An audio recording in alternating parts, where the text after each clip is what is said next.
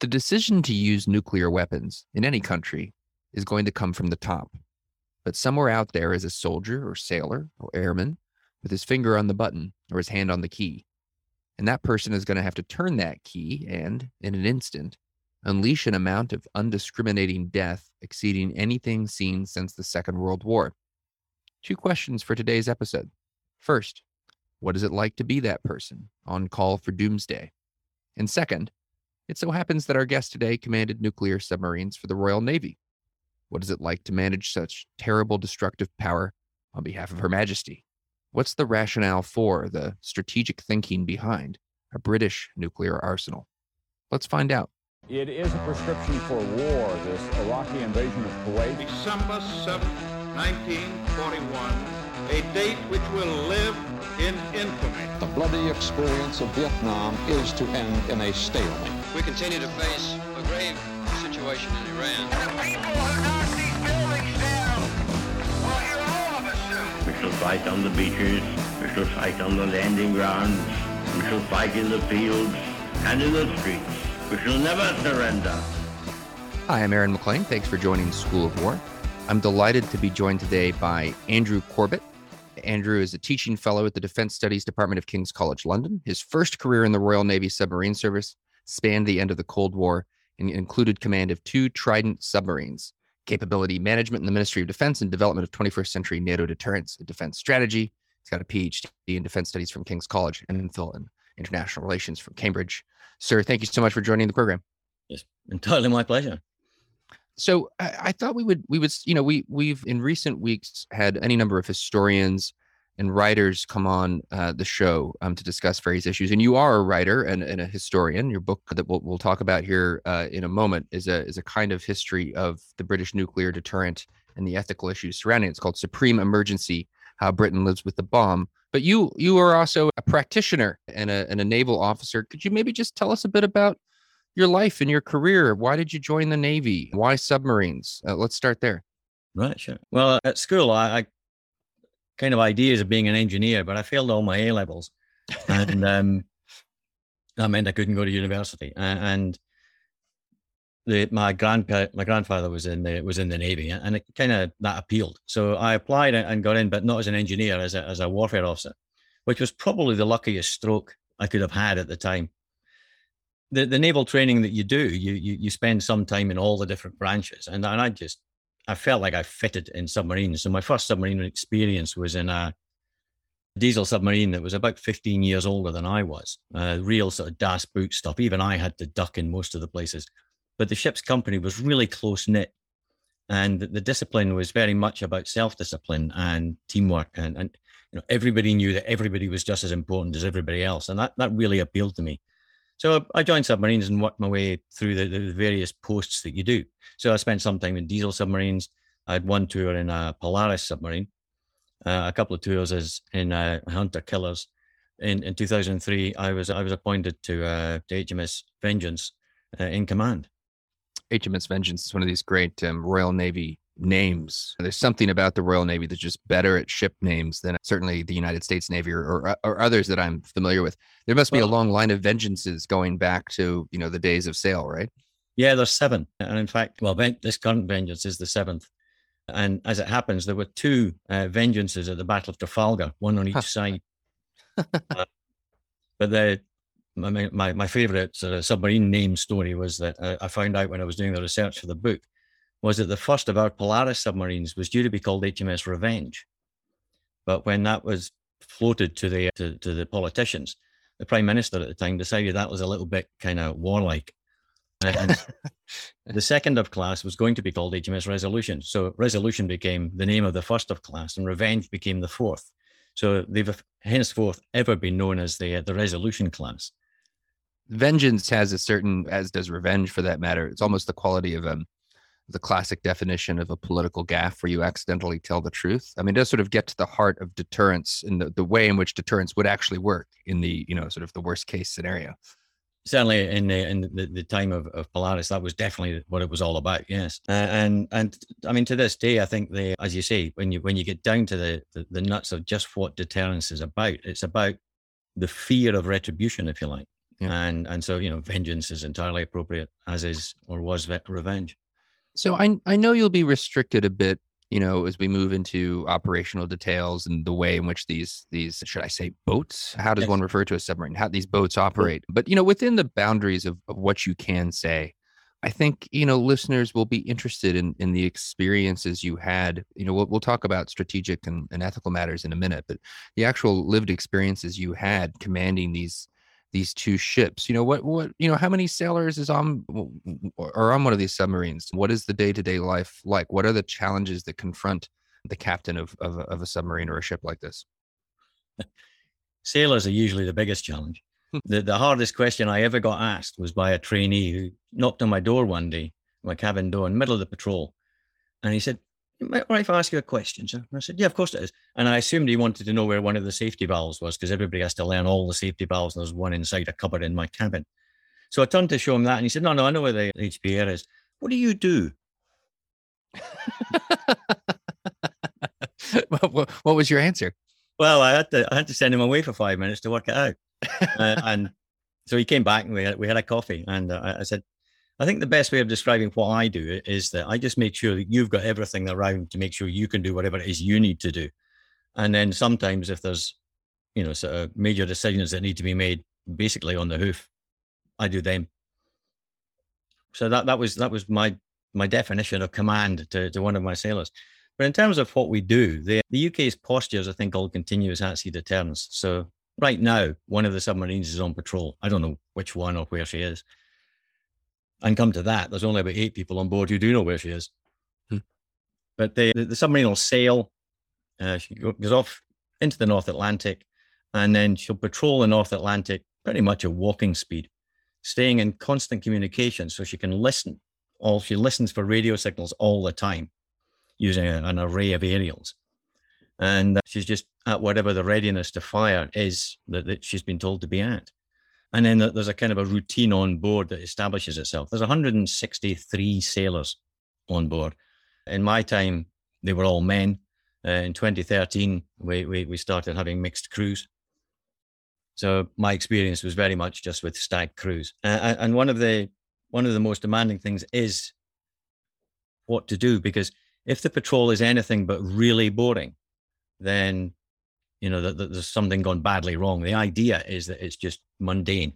Right. So what we I would do with my heads of department is work on sort of training programs so that we would have some form of training drills because there's a constant throughput of trainees. So we would have some form of training drills, say for the reactor team on a Monday.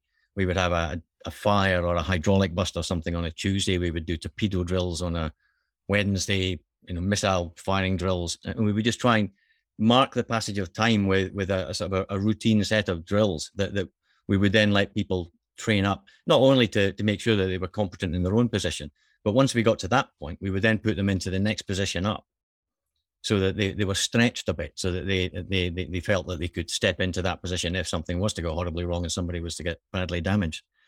And then, and then the, the, the other, the other key concern was, was food. The, the, the, the sailors, every sailor is a master chef or at least a master critic. and you have five, you have five real chefs on board and they are really good chefs. They're very highly trained, but the, their opportunity to, to show off that training is fairly limited. So we, we try and give them the odd opportunity to to, to do you know, almost cordon bleu meals during the during the patrol. But again, we use the food to mark the passage of time. So you you always have grapefruit segments out of uh, tins on a Sunday morning for breakfast. And, and different submarines have different routines. We always had a curry on a Wednesday night. We always had fish on a Friday. We always had steak on Saturday and uh, pizza on Sunday nights. So that all just it helps the sailors mark the passage of time. And as I say, the, ideally, nothing remarkable would happen during the patrol, and then we would come back, and you know everybody would go and uh, see their loved ones, and they would do some more training. The boat would get maintained a bit, and and then th- either the other crew would take it out again, or or we would. It is a strange environment to contemplate, and I've never been aboard um, a submarine. I used to teach at our naval academy here in the United States, uh, and I, I was I was a Marine, and so I had a role mentoring midshipmen who wanted to be Marines one day, and a surprising number of midshipmen, I think higher performing midshipmen in the brigade, would often be on the bubble um, between Marines or the submarine service for, for whatever reason. And it, it always surprised me because it's, it's hard to imagine, you know, two different lifestyles yeah. really and operational experiences. But I think it appealed to a certain, you know, ambitious sort. And I, I used to have a running joke. So, well, young man, you know, young lady, uh, you know, go go stand in the closet over there for a week, and you know, let me let me know at the end if you if you want to do that for a living. You know, obviously, I had an interest in affecting their decision making.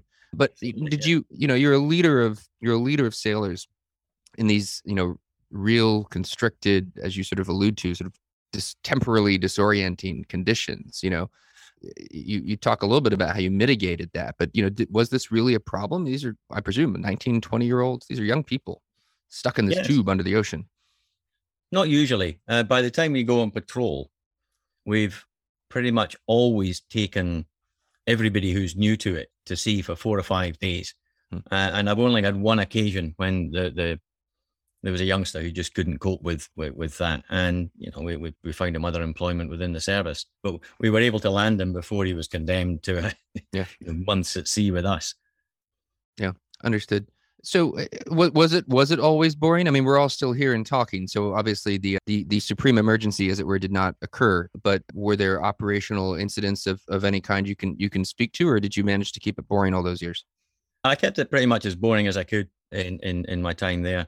I'm, I'm slightly cheery about talking about any details. There's a wonderful book by by a, a chap called uh, Peter Hennessy uh, and James Jinks called The Silent Deep Peter Hennessy is uh, is Lord Hennessy. He's a, a, very well connected historian, and there are chapters in that book that, that I know about from the other side, but I had to sign into top secret code word compartments. I'm still not allowed to talk about them, even although they were 30 or 35 years ago. Yeah. So they, uh, I mean, the, the, the short answer is no. Actually, most of my patrols were really boring. Okay. Well, uh, as we as a as a you know, global population are, are, are grateful for that. Yeah, so are we. Well, let's Indeed, as I'm sure, sure you are.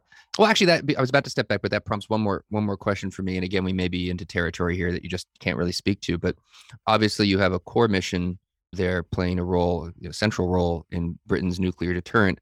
But you also have a have a mission to survive, and you have people out there in the ocean and in the skies above who presumably, if the conditions, uh, you know, get to that point, want to do away with you.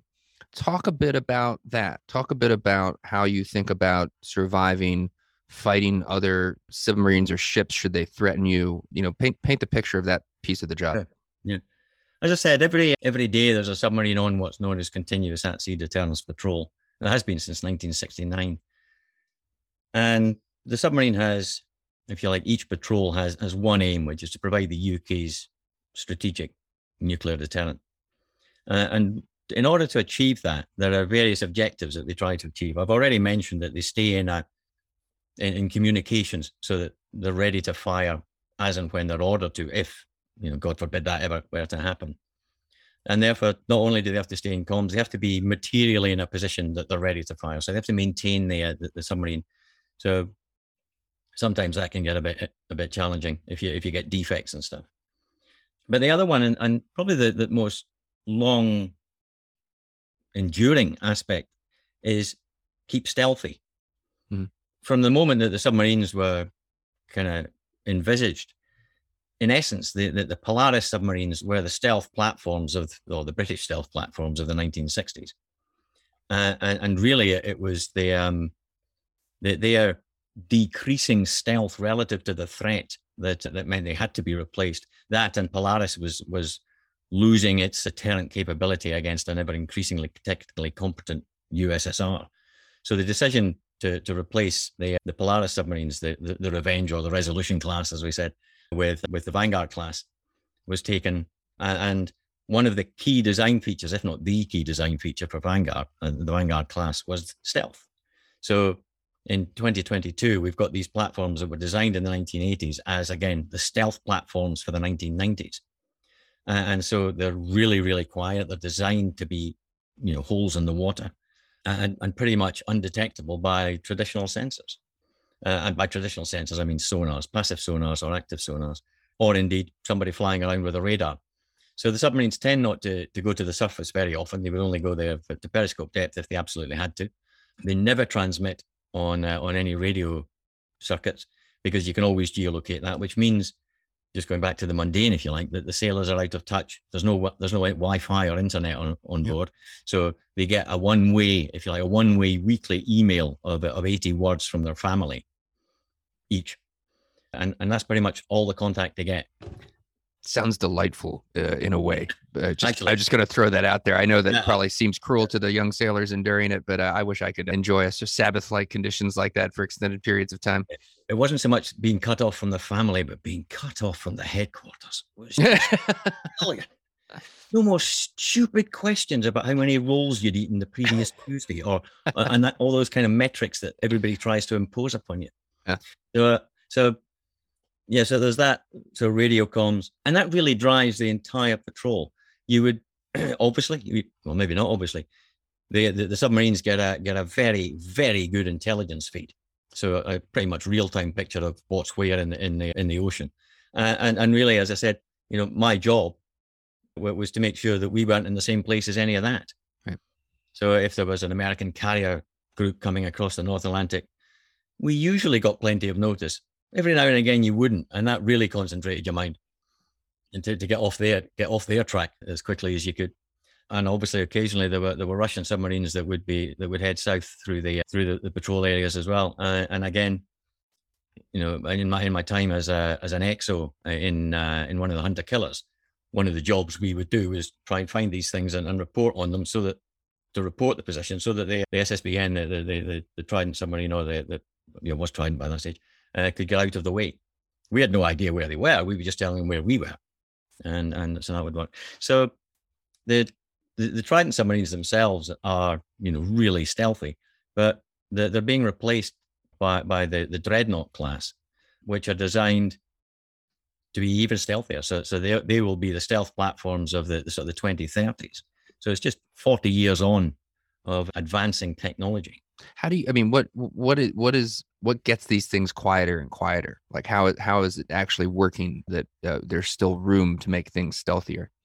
Okay, but during the Second World War, you could you could detect submarines relatively easy because they, they had to surface pretty much most of the time to charge their batteries. So you could sit them like any other ship, and they were vulnerable. During the Second World War, the, the, German Navy developed a thing called the Schnorkel, which meant that they could put them, they could stay under the water and just put a, like two masts up. One would suck air in and one would squirt the diesel exhaust out.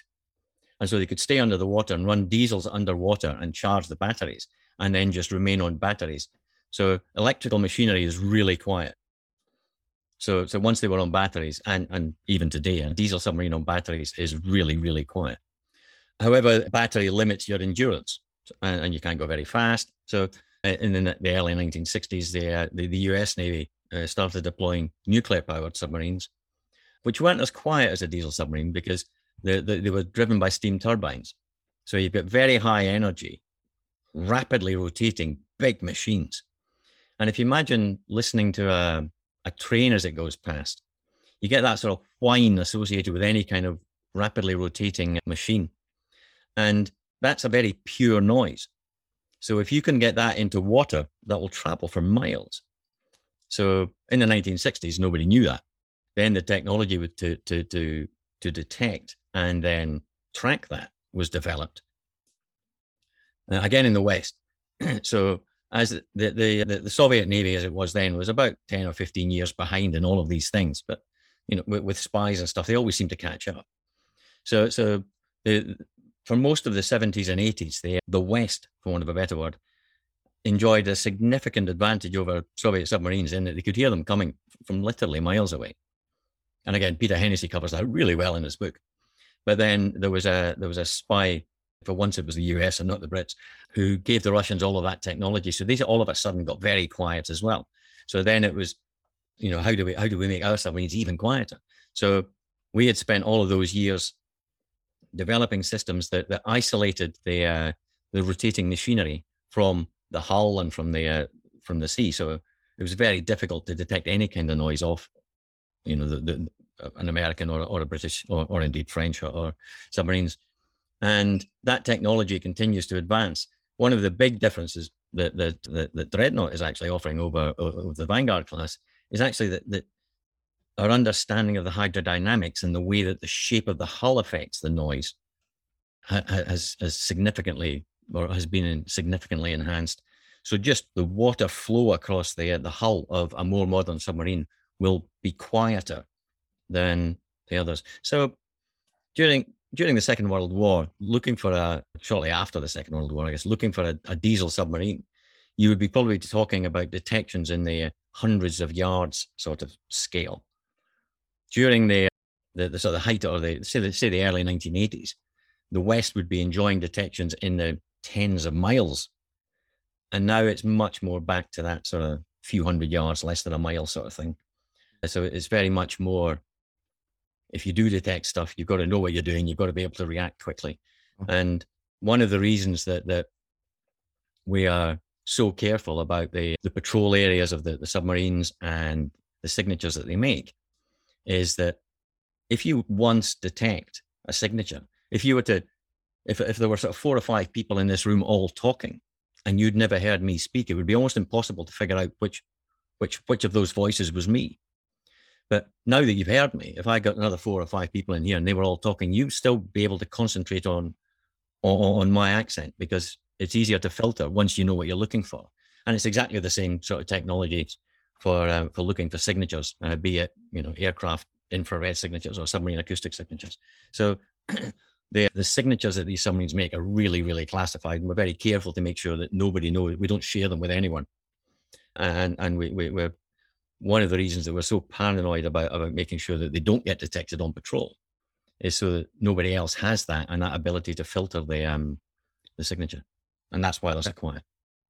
That's fascinating, and it just it, I realize these are sort of 101 level questions, but I, I personally find this really really hmm. interesting. And you know, in the United States, when we talk about nuclear strategy, nuclear deterrent, we talk in terms of the triad.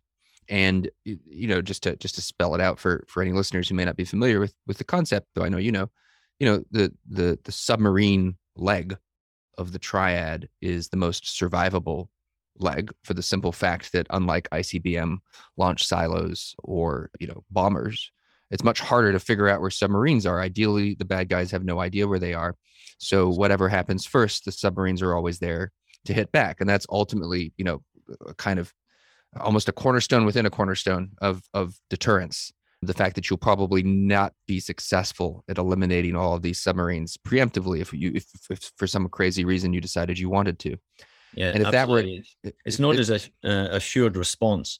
Yeah. And it's one of the uh, in my opinion certainly it's one of the most stabilizing aspects of the whole nuclear deterrence um, debate. You know nuclear deterrence tends to stabilize things and, and you, you, might not think that if you're ukrainian i guess but but but it does uh, and but what within the uh, that's as you say that nuclear deterrence triad, the idea of an assured second response is simply that there's no point in trying to to do that disarming or disabling first strike because you can't because you know that those other things are there. So so that then again dampens down any kind of enthusiasm for so you know any kind of ludicrous attempts to uh, to, to sort of win.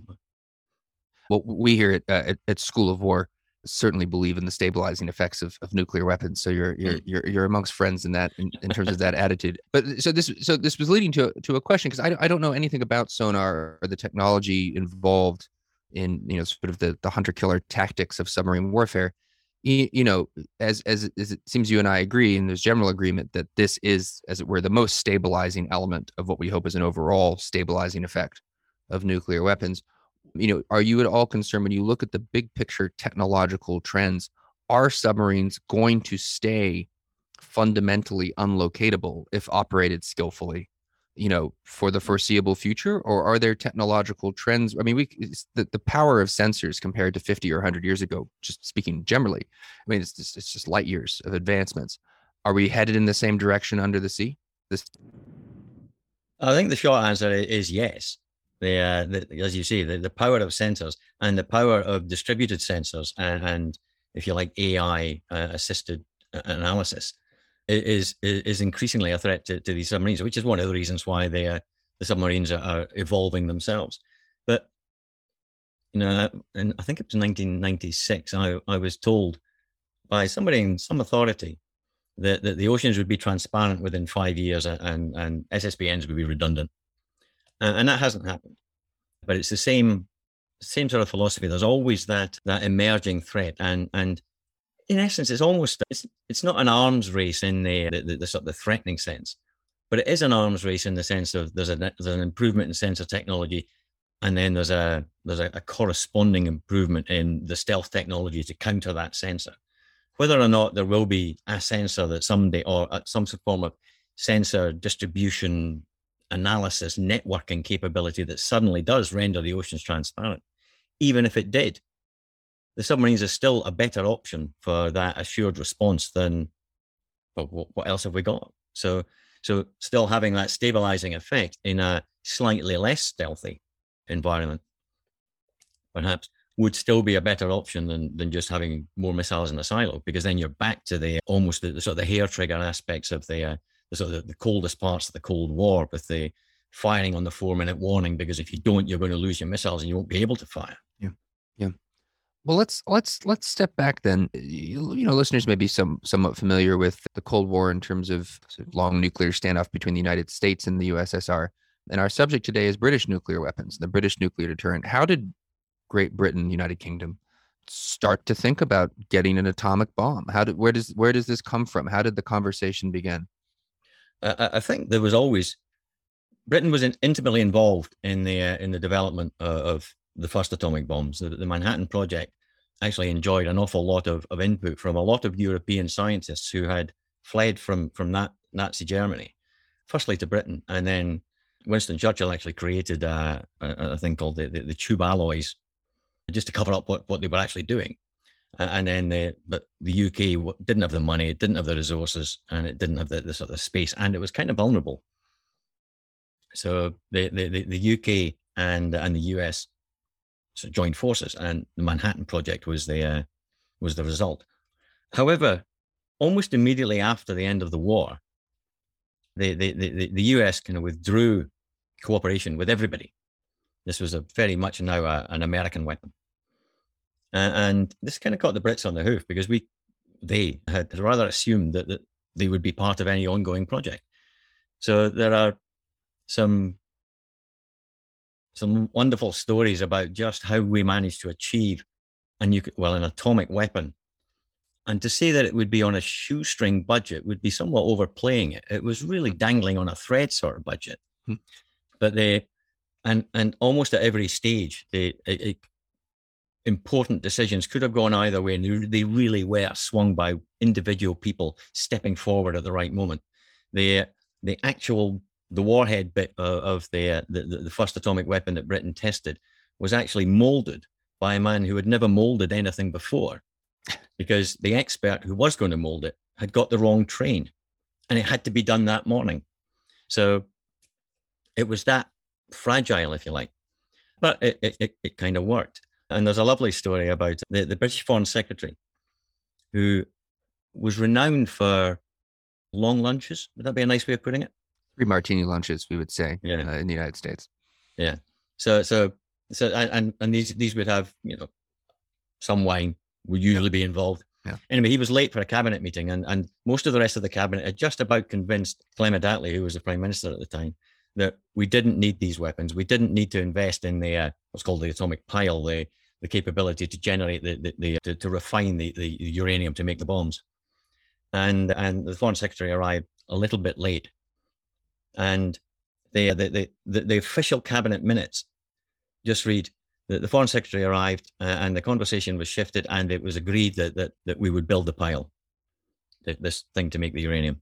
The not official record of this that uh, is covered in some of the diaries is that partly the, uh, the foreign secretary came in, banged the desk and said, absolutely not, prime minister. We've got to have these things. They've got to be built over here and they've got to have a bloody Union Jack on top. so it's always been a little bit shoestring. And you can see that all the way through the, the, the development. So, you know, come, come 1962, we had our own, the UK had developed its own atomic bombs and its own uh, hydrogen bomb, but we'd never quite, we were building the hydrogen bomb, but nobody quite understood that we'd need airplanes for that. So that all of these things were, they were all being built and, and the public, and this is one of the things that really interested me was the public never really cottoned on. neither did Parliament. Parliament knew that they were building a fleet of big bombers, but there weren't many of them. And, and a lot of questions were, well, why do we need so few bombers? And they also knew that we were building, or they suspected we were building atomic weapons, but they never actually equated, ah, those bombers are for those those weapons. So we had weapons from 1953, but we didn't actually have the bombers until about 1957. It was the first time they were really paired up. And, and in the British system, who who is ultimately then controlling this this these production processes and the strategies that they're going to serve? Presumably, it's the prime minister. But what what is what is the actual controlling sort of structure look like? It it has varied, but in essence, every prime minister involved in making any of these major decision, major procurement decisions, instead of it going to the whole cabinet, they have all, every one of them, set up a small cabinet subcommittee of maybe four or five people. Some of them didn't even include the chancellor, hmm. but you know, usually be the defense secretary, foreign secretary, sometimes the home secretary, and the prime minister, uh, and it could be not much bigger than that. And then there would be a very small team of um, very senior civil servants who would report only to that.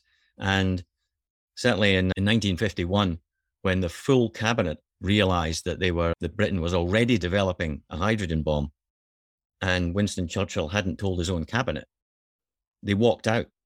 Hmm. And again, you know, the meeting closed early in the in the official minutes.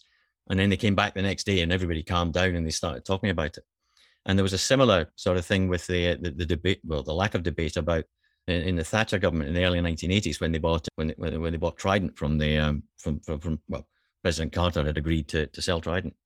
The full cabinet wasn't aware of the decisions that were being made until they had to be told at the rush because an American congressman had briefed the C- CNN or somebody that that yeah we were going to sell these things to the Brits, mm. and the British cabinet, not even the Parliament, but the cabinet didn't know.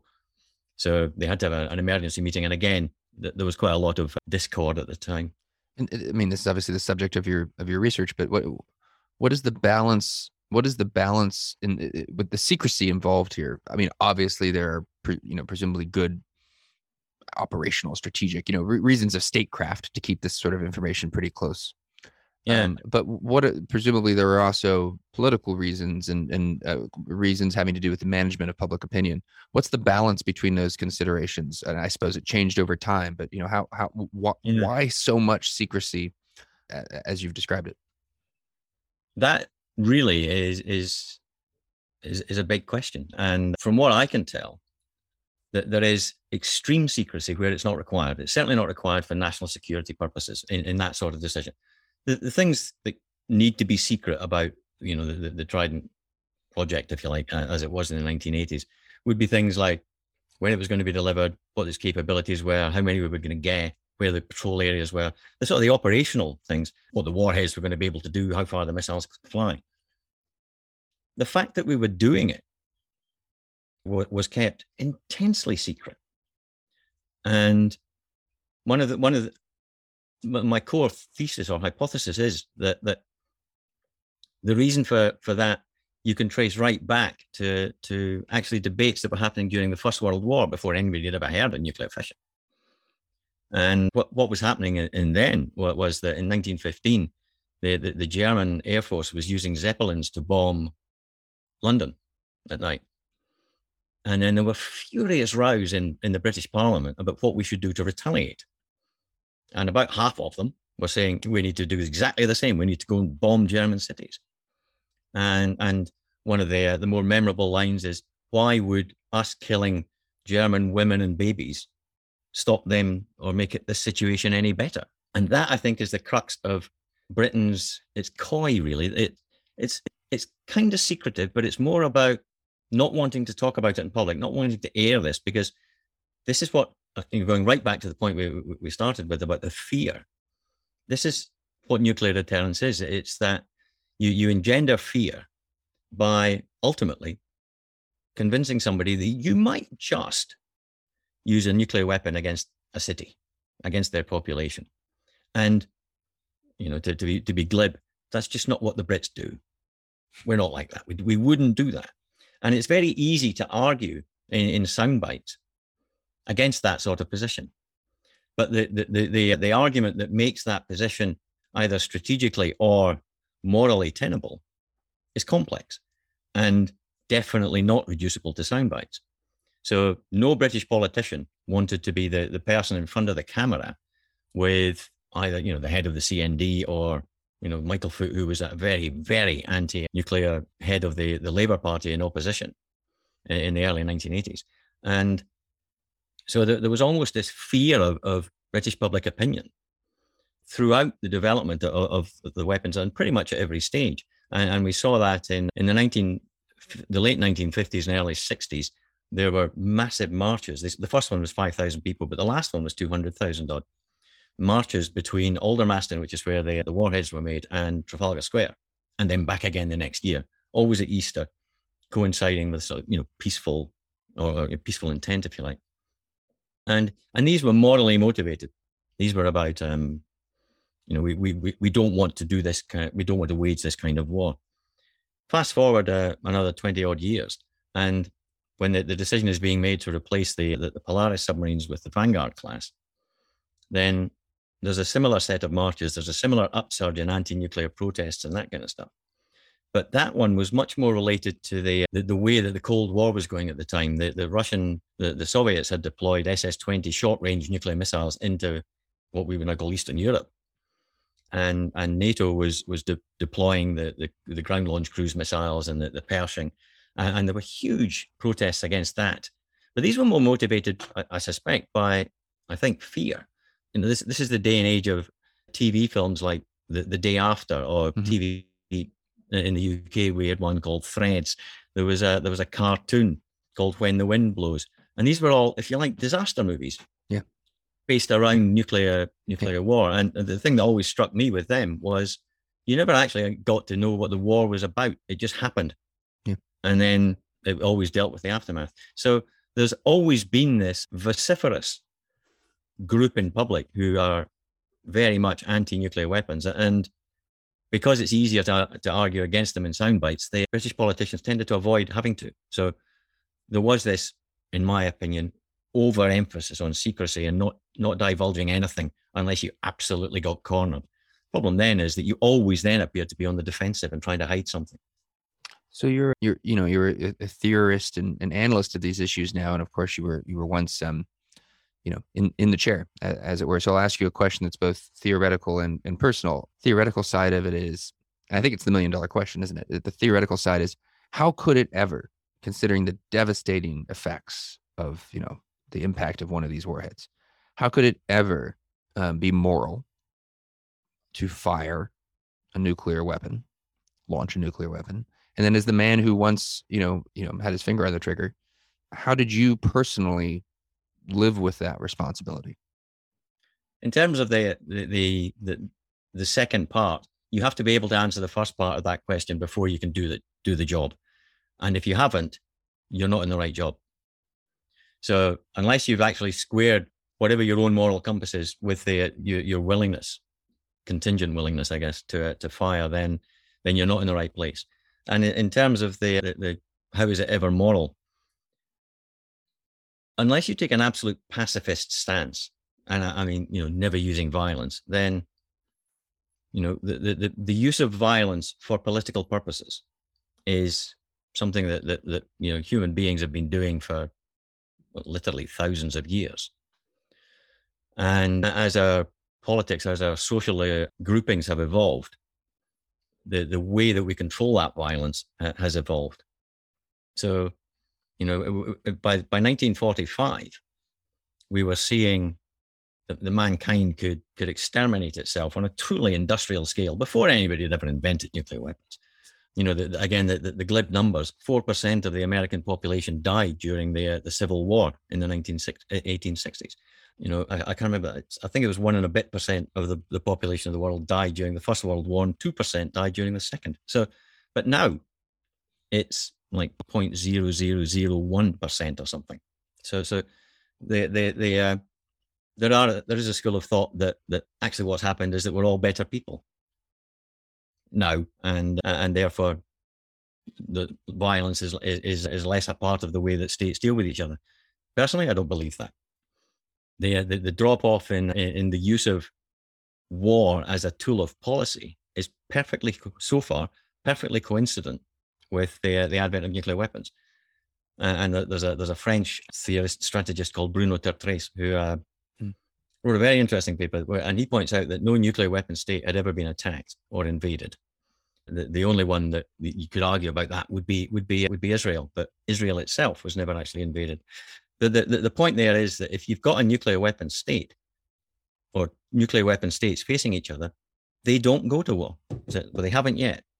And this is where it, becomes interesting with um I'll, I'll, get back to why this is an important sure. answer to your question in a moment but the uh, the whole thing about if nuclear deterrence is working in ukraine absolutely it's working because if if we didn't have nuclear weapons does anybody really doubt that nato would not be more heavily involved in, in the, the war in ukraine? And we would be seeing russian bombs on warsaw and in romania uh, latvia etc so what the nuclear deterrence aspect of the, the invasion of Ukraine has done is, is to contain it so far. And, and, you know, my own opinion would be that it, it will continue to do that unless somebody really, really makes some, a bad error of judgment. So how does that then affect, you know, me sitting on in the SSBN with a, it's actually not a, it's not a, it's not a red button or anything. Actually, the captain has a key and the weapons officer fires, fires each weapon using a, a, trigger. Hmm. So, so going, going back to that, for me, there is a moral good in being prepared to do that. In in the sense of that deterrence has that fear of what nuclear weapons would do on both sides, uh, and accepting that it constrains my own leadership and any potential adversary leadership. That fear has actually instilled a genuine, real. We can look back and count the people who are still alive as a result. Fear of of using war as a as an instrument of policy that the the the eventual use of whether it's it's one or some nuclear weapons might not might not outweigh the the, the actual point at which you fire. You know it's not something i would i would ever want to i would never want to be there clearly. But equally i'm not sure that anybody could ever really work out how that would feel. There's only about three people in the world who who could. Right. you know paul tibbets being one of them the, the chap who flew the Enola Gay dropped the bomb on, on Hiroshima. So, in terms of answering the question, my own view was that, that I was happy that, that, that there is a, an existential benefit from nuclear deterrence, and it's a moral good. There is, I can't remember the right word, a, a sort of an, an ethereal or a more hypothetical risk that you might have to fire. And that's very true. And you have to be prepared to do that in order to to to to gain the moral good of, of that the nuclear deterrence imposes. But that is the point at which you then have to be able to look at yourself and go, actually, you know, this was horrible, but it had to be done. So so there comes a point where you, you end up in in a position which gave me the, the the the name of the book, where you've got a supreme emergency. Normally, if if somebody's contemplating using military force, they're going to use military force for a military purpose. They're going to blow up a bridge or a tank or an airplane or, or whatever it is. And you could describe any war or any campaign as an accumulation of different military effects until you get to the point where there is a political settlement that is reached. With nuclear deterrence, there is no military effect that would merit using a nuclear weapon. This is so the nuclear deterrence of the, the 21st century is very different to the way people talked and thought about nuclear deterrence in the 1980s, when they were just big bombs. You know, both sides had thousands of weapons and they would use them. And and if you looked at the, the operational plans for, for NATO's use of these weapons, they were against bridges and railway stations and that kind of stuff that you could actually take out with conventional weapons anyway. So the, the, the, the, the use of a nuclear weapon now is not about blowing up something military. It's about getting to that point where you affect the political decision making directly. And uh, as one of my colleagues at NATO said, it's not the weapon, it's not the, the target that needs a weapon, a nuclear weapon here. It's the crisis. It's the decision makers need that that weapon just to to sort of calm things down. Ironically, who you know, uh, but the idea would be that you would use nuclear weapons simply to that everybody realize that somebody made a really bad mistake. We need to step back from this. So that's a very long-winded way of saying it. You know, it's not obviously it's not a position that anybody would ever want to be in, or if indeed want to feel that they were comfortable in but it's a necessary decision, and some somebody has to do it. You know, I, I, I really appreciate your candor there. Since you did such a magnificent job with such a difficult question, I've got another one for you, which is we can debate you know people can debate whether or not the world uh, you know whether or not anyone ought to have nuclear weapons or not i you know full disclosure I, I i share your general view of their stabilizing effects but my question for you is what is the case for britain or, or a country like the uk but we'll just let's say the uk specifically to make it a little bit simpler to have nuclear weapons why, why should in 2022 and you know building for the future the uk retain uh, a, nuclear deterrent on one level, simply because they've got. The uh, the world is stable, more or less, and there are a number of states that have nuclear weapons that contribute to that stability. There are a number of states that have nuclear weapons that you might argue don't necessarily contribute to that stability. You know, 10 years ago, I think everybody was said that Russia did contribute, but probably don't now. Mm-hmm. I would say China does contribute, although I, I think there'll probably be a lot in the the, uh, the, the, sort of the American analysis camp who would say that that's not true. I, you know, we, we, we could argue about that for weeks, I guess. But and then of course there there are much more volatile security dynamics around the world. So India, Pakistan, Israel, North Korea, obviously, uh, where the states have developed nuclear weapons for various reasons, always associated with the, their their local security dynamic. So those would tend to be less stabilizing. Although that said, what they have done, of course, is stabilize that dynamic, the, the local one. So the, the, the nuclear weapons continue to, to, to, to, to enhance that stability. And as long as the UK contributes to that sort of thinking, then I think it's important that there is a little bit of diversity, if you like, so that we, we don't end up with a, a sort of a,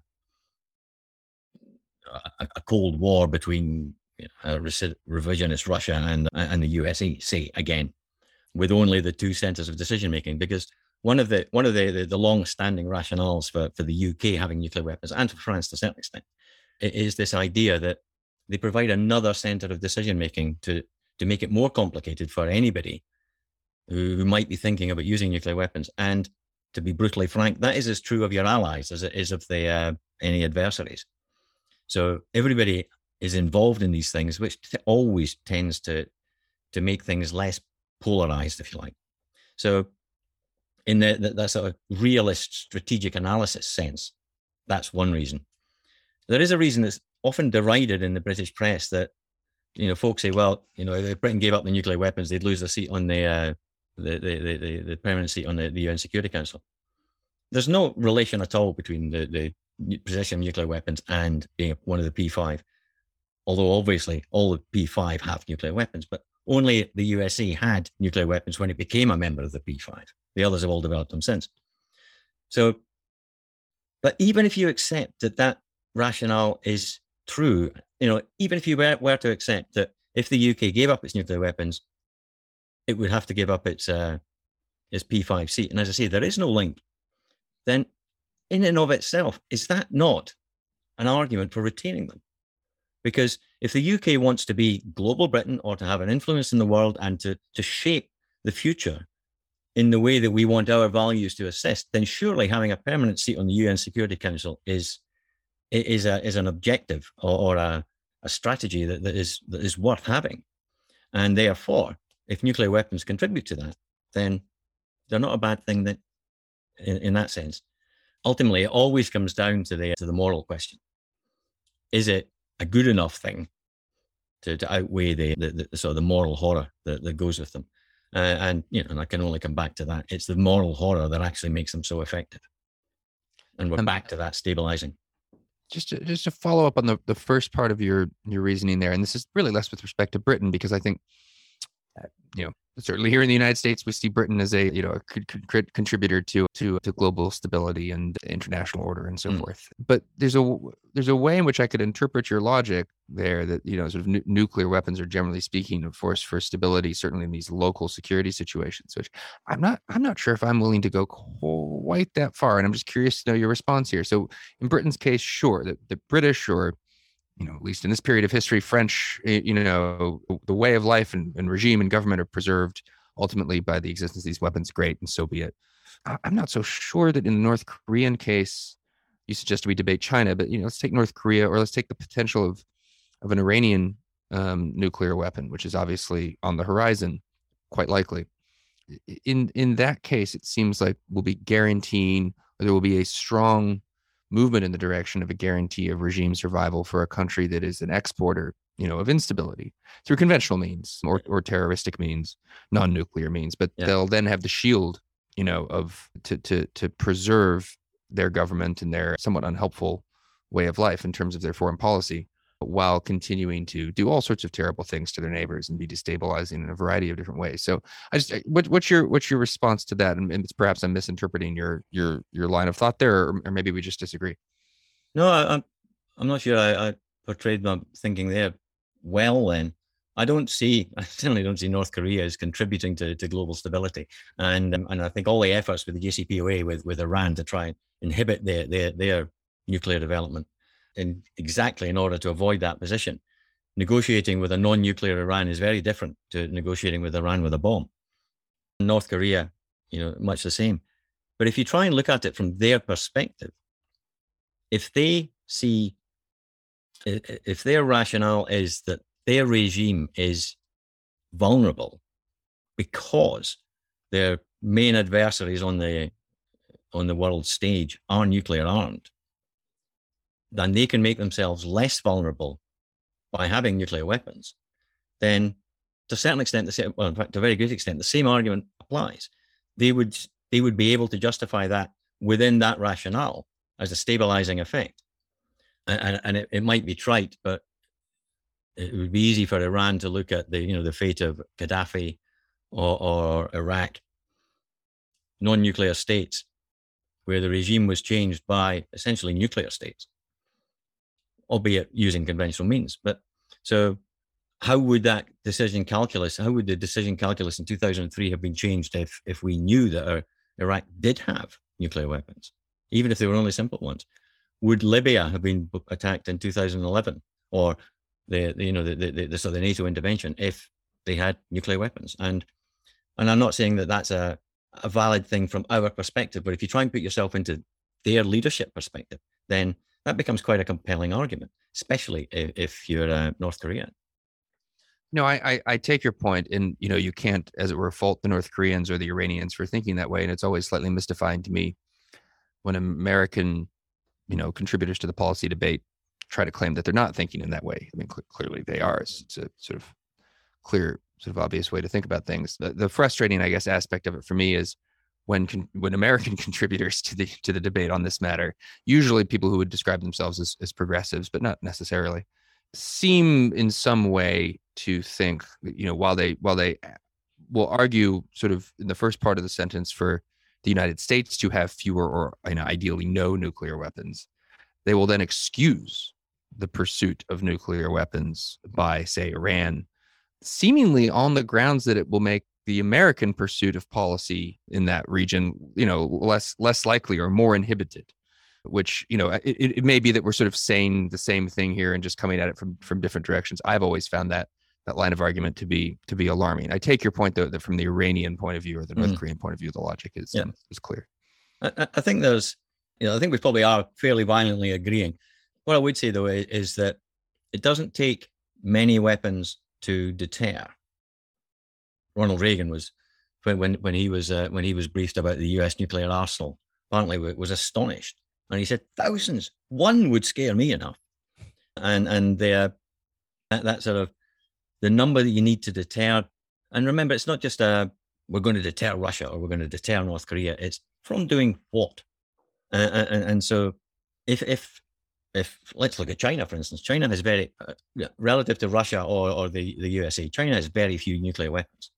They're they're, they're increasing them, and so as as a proportion of the number of nuclear weapons they have, it's quite a big increase, but it's still very few, and they are a very effective deterrent, I would suggest.